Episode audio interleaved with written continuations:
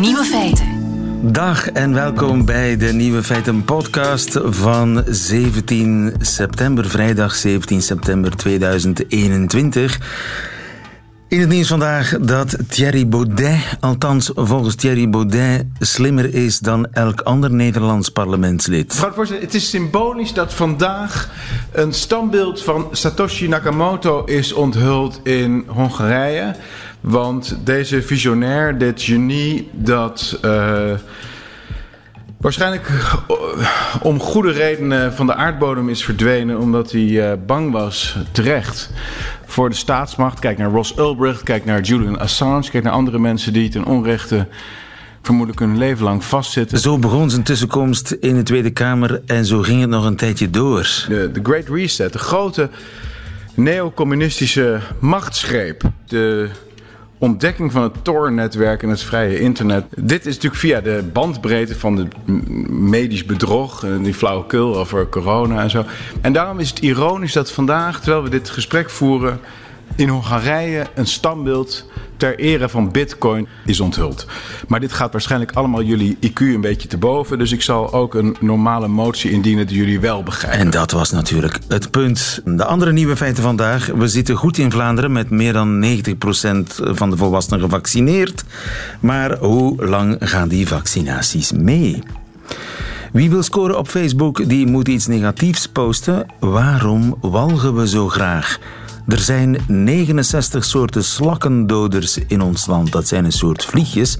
En ze staan nu allemaal samen in een nieuw boek.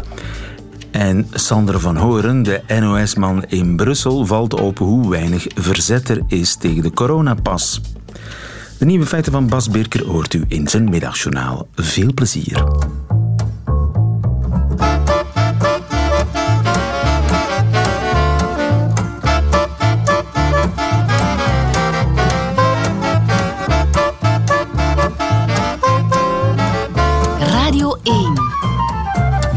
Feiten.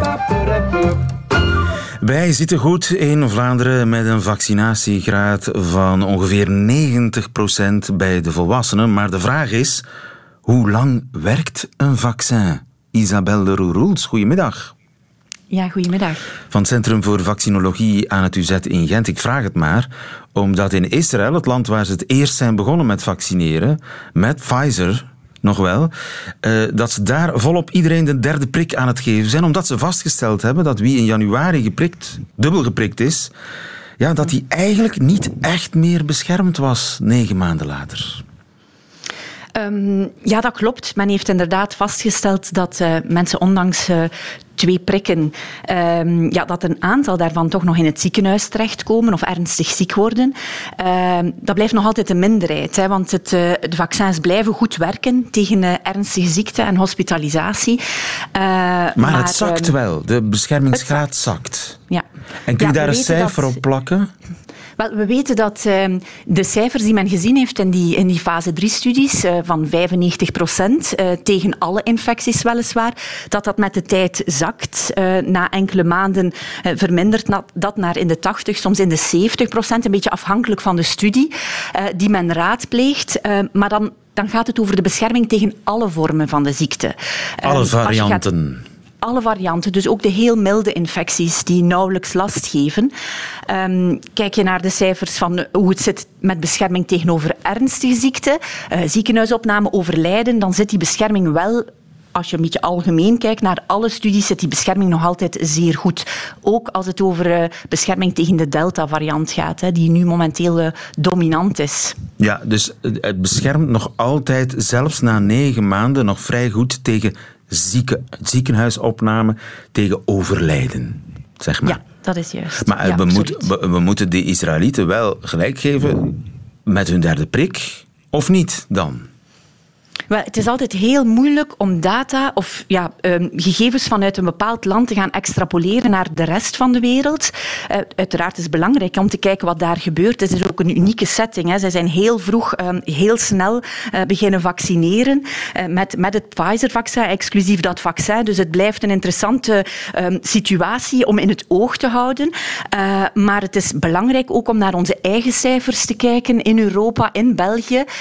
en daar zien we dat, dat op, tot op heden ehm, heel weinig mensen ehm, die volledig gevaccineerd zijn in het ziekenhuis opgenomen worden.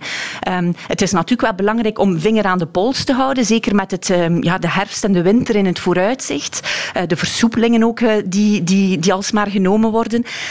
en ook heel belangrijk om dan te kijken van wie komt toch nog in het ziekenhuis terecht, welke mensen zijn dat, wat zijn hun risicofactoren en kunnen we dan eventueel gericht die groepen een, eh, een derde dosis geven. Ja, dus voorlopig gaat het alleen maar om risicopatiënten die jij zou een derde prik geven. Maar ja, Israël is wel heel interessant, omdat zij hebben daar vier, vijf maanden voorsprong. Ja, we zitten sowieso op onbekend terrein. Niemand weet iets voor 100% zeker. Ja. ja, ik kan me niet voorstellen dat een vaccin in Israël minder goed zou werken dan bij ons, hetzelfde vaccin. Nee, zij zijn wel ja, heel snel gestart met het volledig loslaten van de, van, van de maatregelen. Dus menselijk gedrag uh, is, is ook heel belangrijk. Um, ik heb ook uit, het artikel in kwestie niet kunnen terugvinden van welke mensen zijn het dan precies. En um, ja, zij hebben meteen al de kaart getrokken van wij willen onze hele bevolking maximaal beschermen. We willen geen risico meer. Um, ik denk dat er hier in Europa eerder een, een visie is. En de, de Europese, de ECDC, het European Center for Disease Heeft dat ook in een recent statement gepubliceerd uh, door te zeggen van we zitten nog altijd in een situatie van schaarste. Uh, eh, 42 procent nog maar van de wereldbevolking is gevaccineerd. En als je kijkt naar de lage inkomenslanden, ligt dat percentage onder de 2 procent. Dus er zijn nog enorm veel mensen en ook hoogrisicopersonen die geen vaccin hebben gekregen.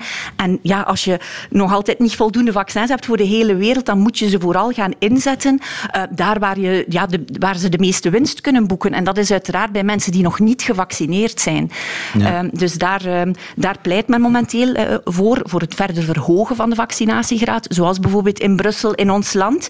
En uiteraard de, de immuun, mensen met immuunstoornissen, die hebben deze week al een uitnodiging uh, gekregen, normaal gezien. Ja, dat zijn mensen die vaak na twee dosissen nauwelijks of geen antistoffen hebben, hebben ontwikkeld. Dus dat is heel duidelijk dat die mensen ook extra moeten beschermd worden. Ja, maar als we nu lang in de toekomst kijken, bijvoorbeeld ja, voorjaar of zomer volgend jaar, als al die vaccinaties ja, langzaam beginnen te verslijten. Ja. Hoe groot is de kans dat we dan met een nieuwe vaccinatiecampagne moeten beginnen? Dat is uh, ja, een heel moeilijke vraag. uh, ja, een vraag die iedereen zich stelt, inderdaad. Hè. Um, aangezien dat het een, nieuw virus is en we, we op dit moment uh, ja, nog niet alles weten, gaan we dat moeten gaandeweg uh, ontdekken. Hè. Uh, en zien op basis van de cijfers, van, ja, zien we die, die, die, ik denk dat in die, belangrijkste zijn die hospitalisaties, hè, ziekenhuisopnames, wie wordt opgenomen, welke mensen zijn dat. Op het moment dat je ziet dat dat ook mensen zijn, ja, jongere personen, mensen zonder duidelijke uh, onderliggende factoren, zou je kunnen zeggen van uh, er is hier duidelijk nood aan een, aan een derde dosis voor iedereen. Ja. Um, maar, maar op dit moment is dat nog niet nodig. We moeten uiteraard voorbereid zijn. Er worden een tal van plannen voorbereid, zodanig dat we snel kunnen schakelen als dat nodig blijkt te zijn. Um, ondertussen is men bezig met het aanpassen van die vaccins, die dan ja, beter matchen met, met de varianten die circuleren. Um, er zijn ook bedrijven die werken aan het beschermen tegen verschillende varianten in één uh, vaccin, uh, zodat we hopelijk uh, niet, dat het niet nodig is om elk jaar opnieuw deze hele gigantische logistieke oefening opnieuw te moeten doen. Hè. Ja, we zijn er nog niet. Nee. Isabelle Roel Roels, dankjewel. Goedemiddag.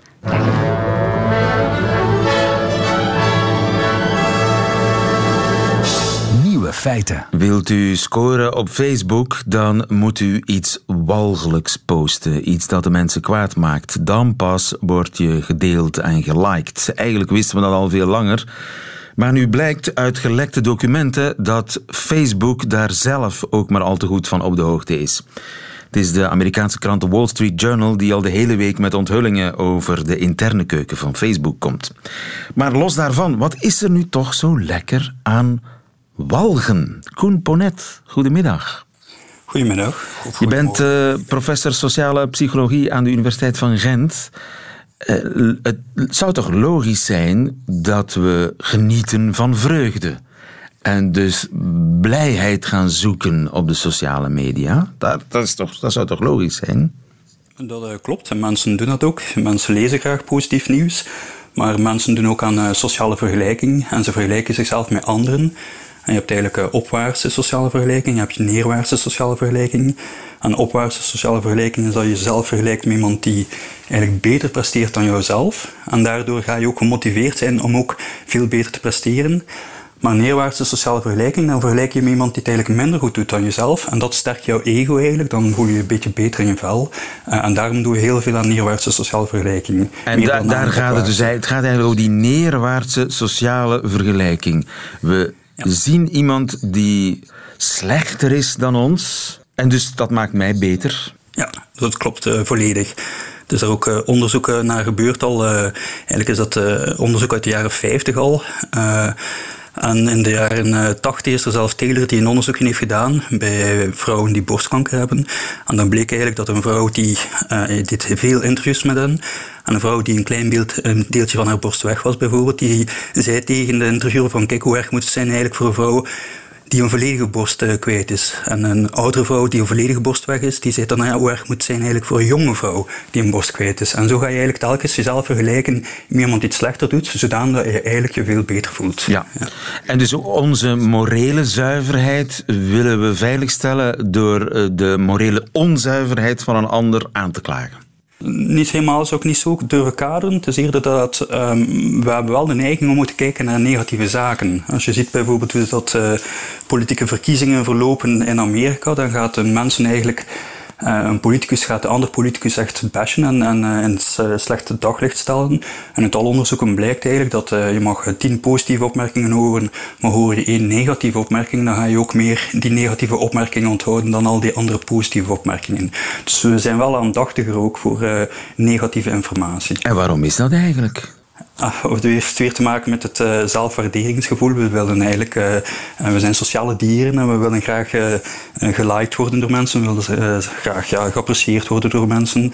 dus we zijn eigenlijk gevoelig eraan. Ja, en, en daarom willen we de ander negatief maken? Zoiets. Nee, er zijn twee zaken. Je hebt enerzijds de, de ander negatief maken. Dat is als jij iets post op internet over iemand anders die negatief is, ja, dan gaat het iemand die dat leest, die gaat dat uh, meer opvallen. Maar als je, dus dan doe je actief iets op internet, uh, op sociale media. Maar je kunt ook passief iets doen op sociale media. En dat is dan gewoon kijken wat dat de anderen doet eigenlijk, zonder dat je daar zelf op reageert.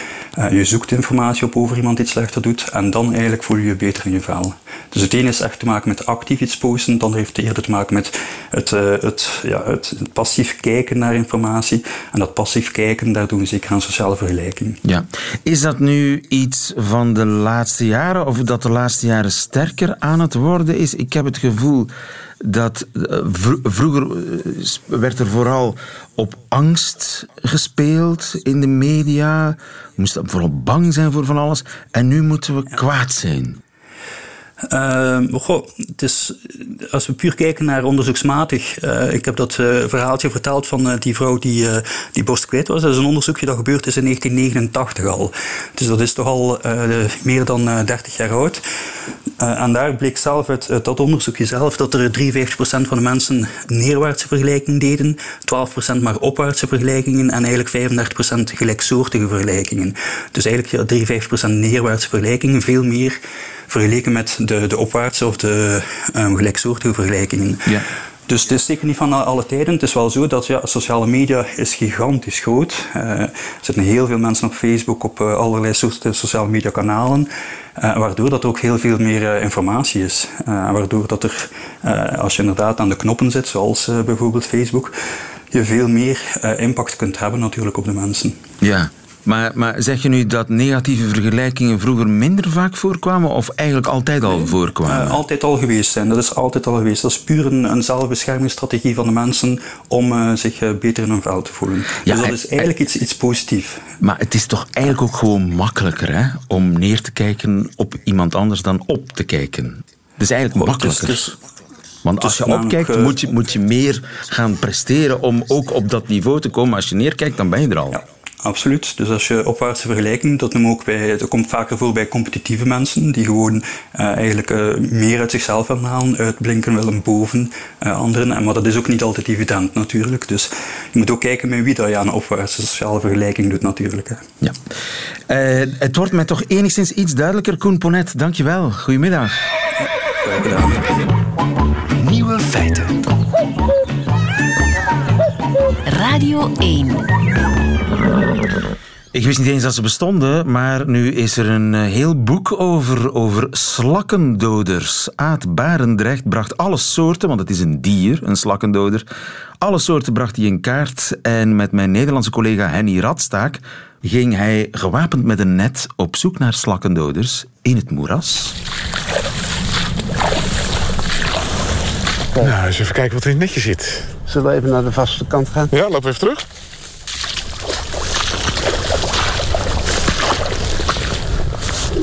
Ah, Hij gaat nu met zijn hoofd erin. Dat het net gaat over het hoofd heen. Je moet er wat voor over hebben, hè, voor... Uh... Ja, wetenschap, hè? Ja. Er zit, ik, ik zie van alles daar... Uh, ja. Aan deze kant van het net in ieder geval... Uh, zie je van alles bewegen. Je hebt een buisje bij je, maar er zit wat in. Kun Dit is nummer 1. Kurkje op. Dit is slakkendoder nummer 1. We hebben er eentje in een buisje. Trouwens zitten twee beestjes in. Ik weet niet of het allebei slakkendoders zijn. Nee, die kleine moet je vergeten. Die kleine moeten we vergeten. Nou, dan uh, ga ik hem proberen te beschrijven. Uh, het lijfje met vleugels is ongeveer een centimeter groot. Deze heeft trouwens wat donkere oogjes. En die antennetjes met, antennetjes met kwastjes. Ja, Indrukwekkend. Reporter Henny Radstaak in het moeras samen met entomoloog Aad Barendrecht op jacht naar slakkendoders. Aad Barendrecht, goedemiddag. Uh, goedemiddag. De voeten droog inmiddels?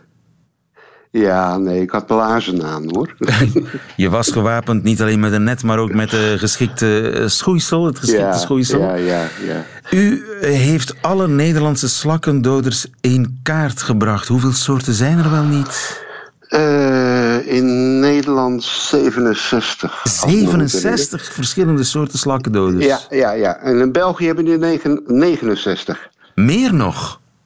Ja. Twee soorten meer. Welke, welke, welke, dat is de, de Belgische slakkendoder. Ja, nou, ik, ik, uh, ik weet niet uit mijn hoofd welke. Je, je vraagt het me nu. Uh, België is wat gevarieerder natuurlijk. Jullie hebben Ardennen liggen. Okay. En daar zitten wat uh, bergbeesten, laat ik zo zeggen. Bergbeesten, daar hebben we het aan. Ik heb hem nodig in mijn tuin, de slakkendoder, want daar zitten ja. heel veel slakken. Ja, ja, ja. Maar uh, welke slakken zijn dat? Landslakken, waterslakken, naaktslakken? Vieze slakken. Het zijn na ja, naaktslakken, inderdaad, zonder, zonder huisjes. Je vindt ze, ja, ze zitten op muren.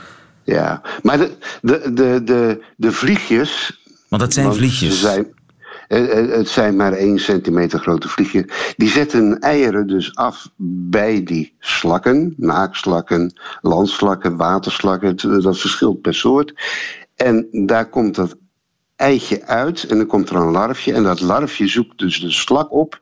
En die begint dat, nou parasitair of carnivoor, maar begint dat beest op te eten. En daar leeft hij van. Ah, dus het vliegje zelf doet niks? Dat vliegje dat vliegt, zoals de naam al zegt. En dat zet eieren af. Het zijn de larven die die slakken opeten. Ja, ja, ja. Maar u, u, u, moest ervoor naar het moeras om ze te vangen, dus daar zitten ze het meest. Nou ja, daar zitten de meeste, ja, in aantallen. En dat kunnen er heel veel zijn. Ik weet uit een studie uit uh, Ierland dat ze 6,4 per vierkante meter vinden. Dat zijn er best wow. veel. Ja. Maar dan met name in vochtige gebieden, in moerassen.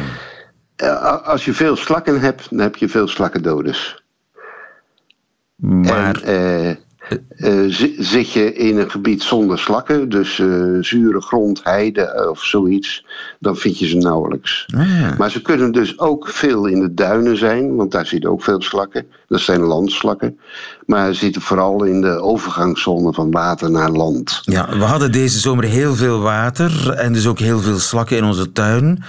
Kunnen we op de een of andere manier die slakkendoder inzetten tegen uh, het surplus aan naaktslakken en andere slakken in onze tuin? Uh, dat zou kunnen, maar dan moet je wel een jaar of wat wachten natuurlijk. Want die beesten moeten wel een populatie kunnen opbouwen met aantallen. En dat heeft even tijd nodig. Maar het zijn natuurlijk de larfjes, dat zijn kleine beestjes. Daar, daar ga je ja. geen slakkenplaag mee te lijf, neem ik aan, of toch? Nee, nee. Uh, en, en, bovendien, uh, uh, misschien moet ik het andersom zeggen.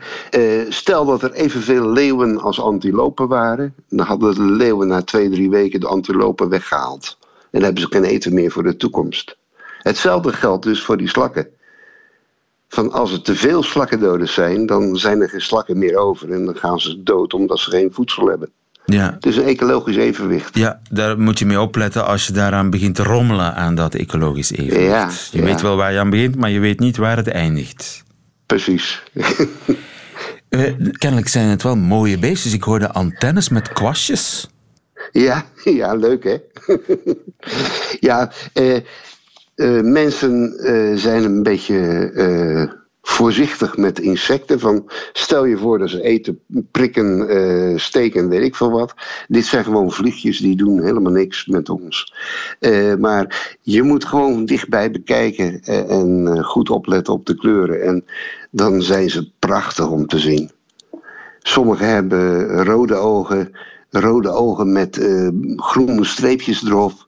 Sommigen hebben eh, heldere vleugels, anderen hebben zwart-wit vleugels, anderen hebben bruine vleugels. Allerlei patronen zitten daarin. Het lichaam heeft streepjes extra. Eh, gewoon, de variatie is gigantisch mooi. Ja, en hebben die alle 67 of zelfs 69 soorten, hebben die allemaal een naam? Ja. U bent verbaasd. Ja, en, dat, lijkt- en, en heeft u ook die, daar mogen aan meewerken aan die naamgeving? Eh, nee, de, de, de wetenschappelijke namen zijn reeds gemaakt. Dat, dat is meestal al in de 18e en 19e eeuw gedaan. Linnaeus is begonnen. Eh, alleen Nederlandse namen hebben wij met eh, een aantal mensen bij elkaar hebben dat verzonnen. En dat betekent dus dat je voor een soort dus een Nederlandse naam moet verzinnen. En dat is best lastig. Lastig, maar ook eh, leuk, denk ik. Zeker als het zo'n kleurrijke beestjes zijn. Ja, nee, dat, dat klopt wel. Alleen het vervelende is, het zijn van die beestjes, ja, als je niet goed oplet, dan vliegen ze voorbij. Eh, er zijn soorten die kan je dus koppelen met het milieu waar ze te vinden zijn. Het zijn slakvliegen, oftewel het slakvlieg van een slik wordt een slikslakvlieg. Een Nou, slikslakvlieg. je, daar heb je dus dikke pret. Eh, om over België te beginnen. Eh, er is een vliegje dat is eh, heel slank lijf. Met hele lange poten. Die hebben we Tante Sidonia genoemd.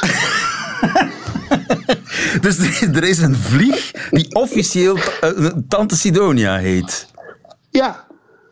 Ja. Oké.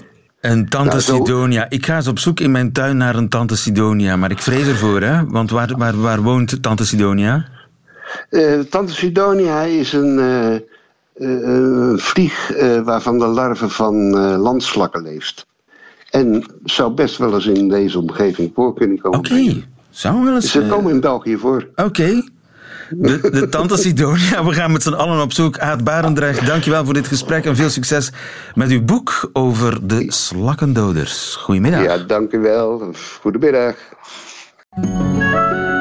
Nieuwe feiten.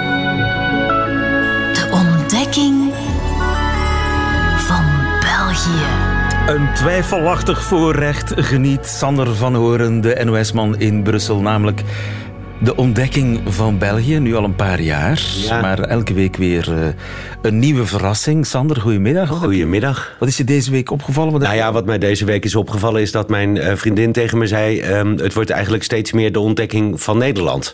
Aha. Omdat ik ehm, natuurlijk vanuit Libanon, Israël, waar ik heb gewoond... natuurlijk wel naar Nederland kijk. Maar juist omdat België, en dan met name natuurlijk Vlaanderen... zo op Nederland lijkt, wordt het ook steeds meer afstand op een of andere manier die je voelt tot je eigen land. En vervreemding af en toe. En zoals deze week eh, de debatten over het afbouwen van maatregelen en het invoeren van coronapassen en dergelijke gelijk oploopt weer in Vlaanderen en in Nederland. En je ziet dan toch in Nederland dat dat, dat, dat vaccinatiepaspoort of die coronapas, ja, dat is het nieuwe mondmasker aan het worden in Nederland. Daar worden allerlei zeer eh, principiële discussies over gehouden. Absoluut. Maar meteen en zie je ook dat die discussie haast de hoofdtoon van het debat gaat worden.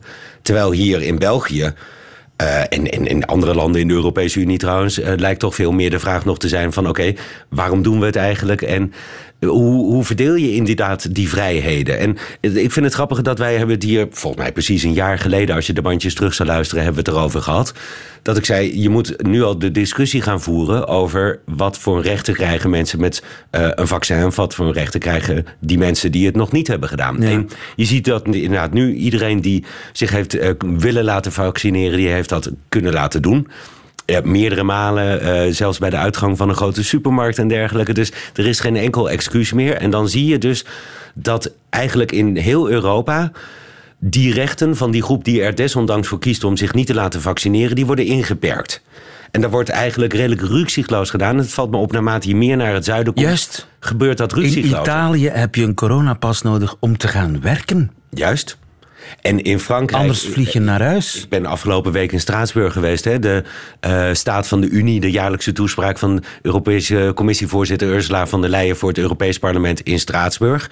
Nou, als je daar s'avonds op café gaat, kom je echt niet binnen zonder een geldige QR-code. Kun je dat uitleggen waarom in Nederland dat zo moeilijk ligt, of zoveel moeilijker ligt. Niet dat het bij ons een feestje is, een coronapas, nee. maar er wordt veel ja, pragmatischer nou, naar even, even nog, nog, daar ga ik zo antwoord op geven. Maar even nog, hè, naarmate je verder naar het zuiden komt, jij kwam meteen in Italië uit. Ja.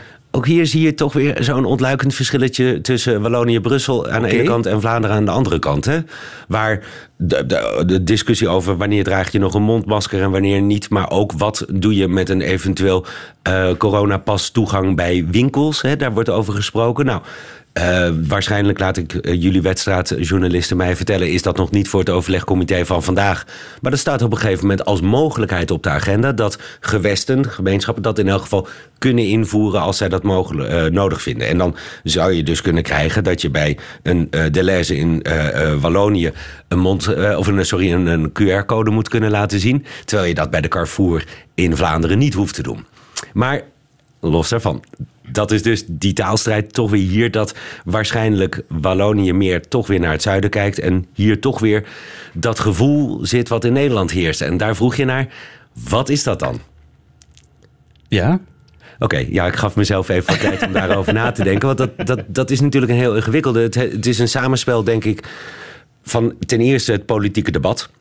Um, wij hebben natuurlijk, en daar hebben we het ook al vaker over gehad, een veel mondiger uh, uh, groep mensen die de vaccinatie ter discussie stelt. En dus ook de rechten die je eventueel krijgt op het moment dat je gevaccineerd bent.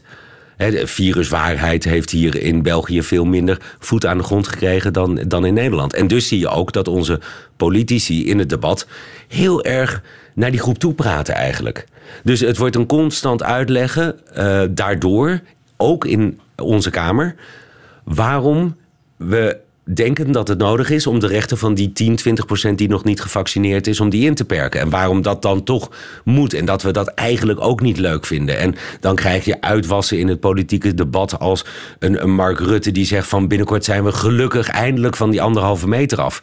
Natuurlijk denkt iedereen daar zo over. Maar als premier, ja, als je het al zo verkoopt. Maar er zit nog iets anders onder. En dat is iets dieper. En dat is denk ik dat wij in Nederland, misschien is dat iets uit het Calvinisme. Wij hebben een diep geworteld wantrouwen tegen utilitarisme. The greatest good for the greatest number of people. Dus meerderheidsdictatuur eigenlijk. Dat, dat is een uitwas van het utilitarisme. Want dat, maar... Dus dat de meerderheid automatisch weet wat goed is. En daarom heb je in heel West-Europa die rechtsstaat opgetuigd om eigenlijk minderheden te beschermen tegen die meerderheden. Ja. Nou, ik heb al wel eens hier in de uitzending gezegd dat volgens mij die wetten er zijn om ons te beschermen tegen minister van de, Frank van den Broeke, wat bij uitstek een utilitarist is. Maar in Nederland schiet het debat de andere kant wel op door. En wordt gezegd van ja, die rechten van die 10, 20 procent zijn eigenlijk per definitie op gelijk niveau als de rechten van die 80 procent. En dat is iets wat heel erg diep volgens mij in die Nederlandse... Echt iets Calvinistisch. Ja. Ja. Wie ben jij met een eventuele meerderheid... om mij als minderheid te vertellen wat ik moet doen? Ja. En dat zit doorheen dat hele debat. En dat vervuilt het debat ook. Omdat... Hier is het helemaal geen discussie. Ook uh, uh, Alexander de Croo zegt... Ja, natuurlijk, Als het moet, moet het. Maar ook, we dan. hebben uiteindelijk wel 80, 90 procent van de mensen die uh, vrijheden beperkt worden om, omdat 10, 20 procent van de mensen nog niet gevaccineerd is. En we tuigen een systeem op waarbij die 10, 20 procent nog altijd toegang heeft, maar dan met een test. En dat hoor je in Nederland ook wel, maar heel mondjesmaat. En niet van Rutte, wel van Hugo de Jonge, onze minister van Volksgezondheid. Die heeft dat laatst heel duidelijk gezegd: van ja, als we het hebben over het inperken van rechten. Maar gisteren ook het debat bij ons in het parlement. Het, het was weer helemaal van waar halen we het vandaan? En het is virusdwang en vaccinatiedwang en dergelijke. Ja. Dat is de toon bij ons van het debat. En dat mis ik hier, of dat we zeggen, dat mis ik hier als kiespijn. Want ik vind het wel heel lekker dat het hier. Het heeft voordelen, België. Ja, absoluut. Behalve dan natuurlijk... Ja.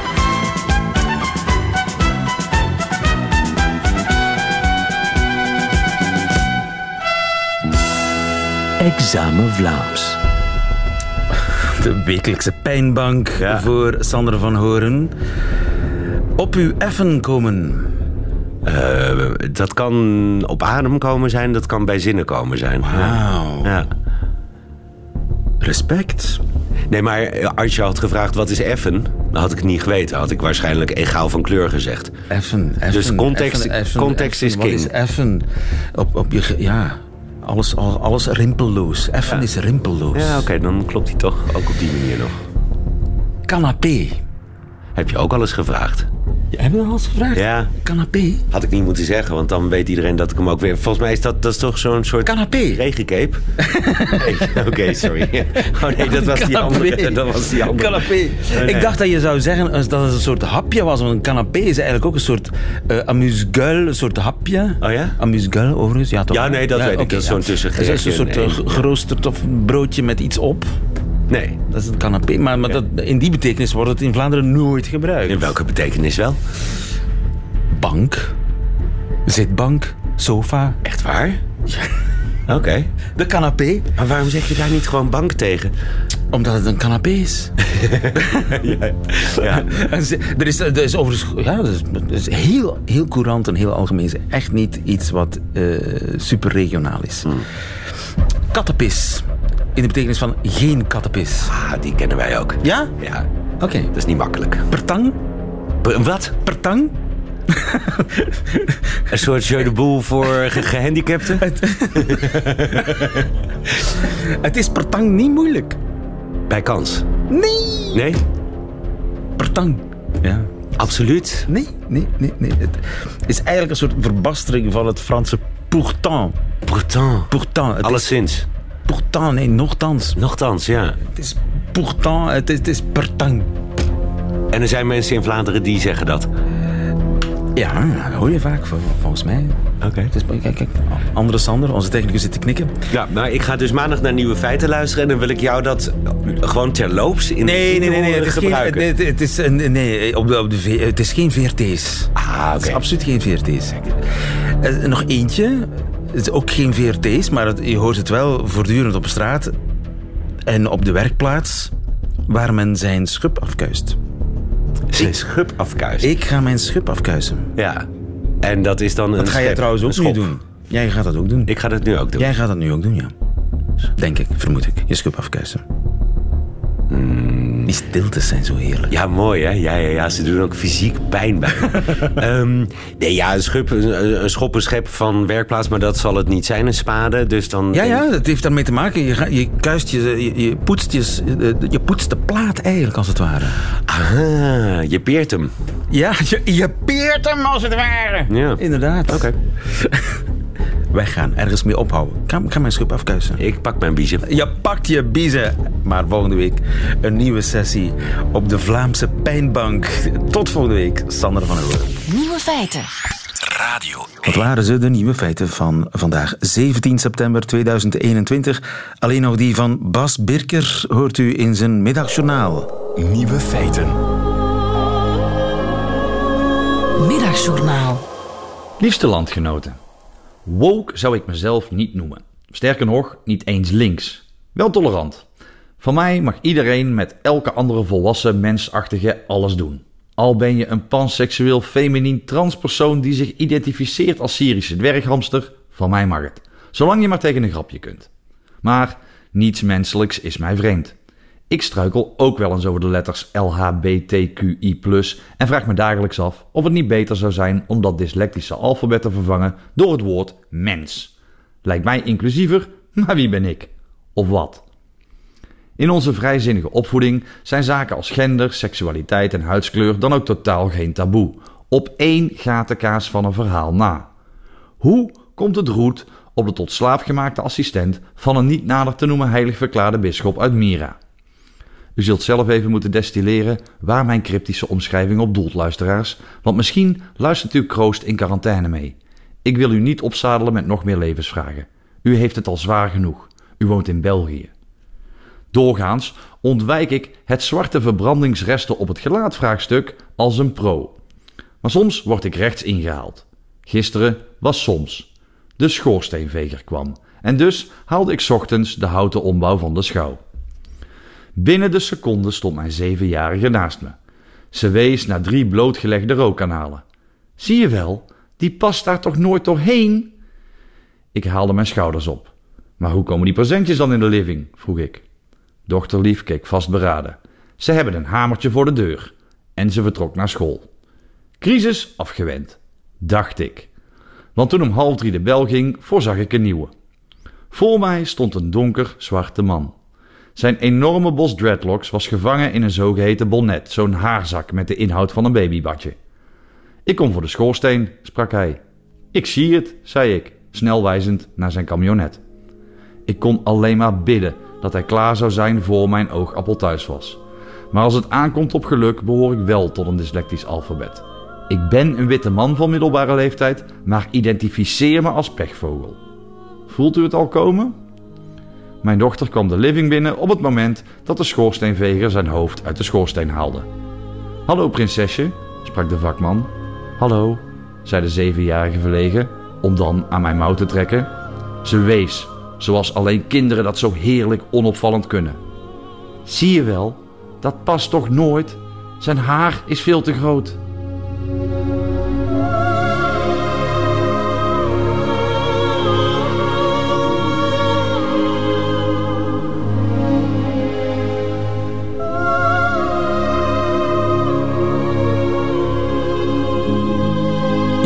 Zo staat zelfs een cabaretier soms met zijn mond vol tanden.